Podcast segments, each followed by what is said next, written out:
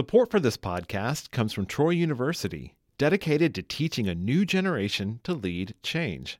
Information on leadership opportunities available to students from day one is at troy.edu/slash lead change. From Troy Public Radio, this is the news wrap from In Focus, and I'm Carolyn Hutcheson. Todd Stacy joins us as host of Alabama Public Television's Capitol Journal to talk about the news of the day and bring us a wild card. Todd Stacy, welcome back to the news wrap. I'm glad to be with you. Now, Todd, today is Friday the 13th, and I'm wondering what's the big news of the week? Well, as far as the state government goes, some big news is that the Alabama Medical Cannabis Commission has voted to basically revamp their rules and their process for selecting vendors that are going to basically produce, distribute, and sell medical marijuana. This has been an ongoing saga ever since the medical marijuana law was passed back in 2021 it has been just a real headache. There have been many lawsuits. Mistakes were, were made in the scoring process.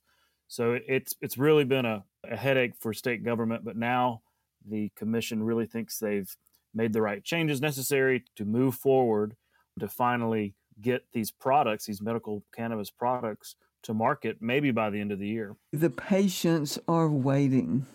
Let me ask you about something to follow up last week. The Speaker of the U.S. House of Representatives, that's been up in the air. Absolutely. It's, it's now going into week two. It's been more than a week since Kevin McCarthy was basically deposed, was thrown out of his job as Speaker of the House.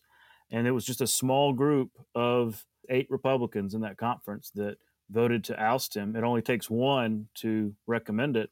And of course, they joined all the Democrats to remove McCarthy as Speaker. Only problem is the Republicans can't come to a consensus on who will replace him. There are two nominees, and that was Jim Jordan of Ohio and Steve Scalise of Louisiana. Scalise emerged as the nominee, but really only had about half of the conference moving forward. So it's getting to be clear that Scalise probably doesn't have the votes. Jim Jordan probably also doesn't have the votes. There's just real serious division and dysfunction within the House Republican Conference. And remember, there's a lot of important things going on right now. Think about the situation in Israel, think about Ukraine. We need a functioning House of Representatives, and right now we don't have one. Well, you've worked in Washington and you've seen that firsthand, so it's good to get your insight on this. How about a wild card to lighten up with? Well, I was thinking about this, and to continue our animal focus, there was a dog that was lost at the Atlanta airport for 22 days. Uh, this happened when the dog's owner had to stay at a facility and the dog got loose on the tarmac it took 22 days for this dog to get rescued and found. I'm reading NPR and CBS has a story on it too. Cutest little dog. It warms your heart. I've got a little dog and I don't know what I would do if he got lost. And so it's nice to see him reunited. A, a good news story. Well, Todd, I've seen people get lost at the Atlanta airport. This is a great wild card. Never heard from again.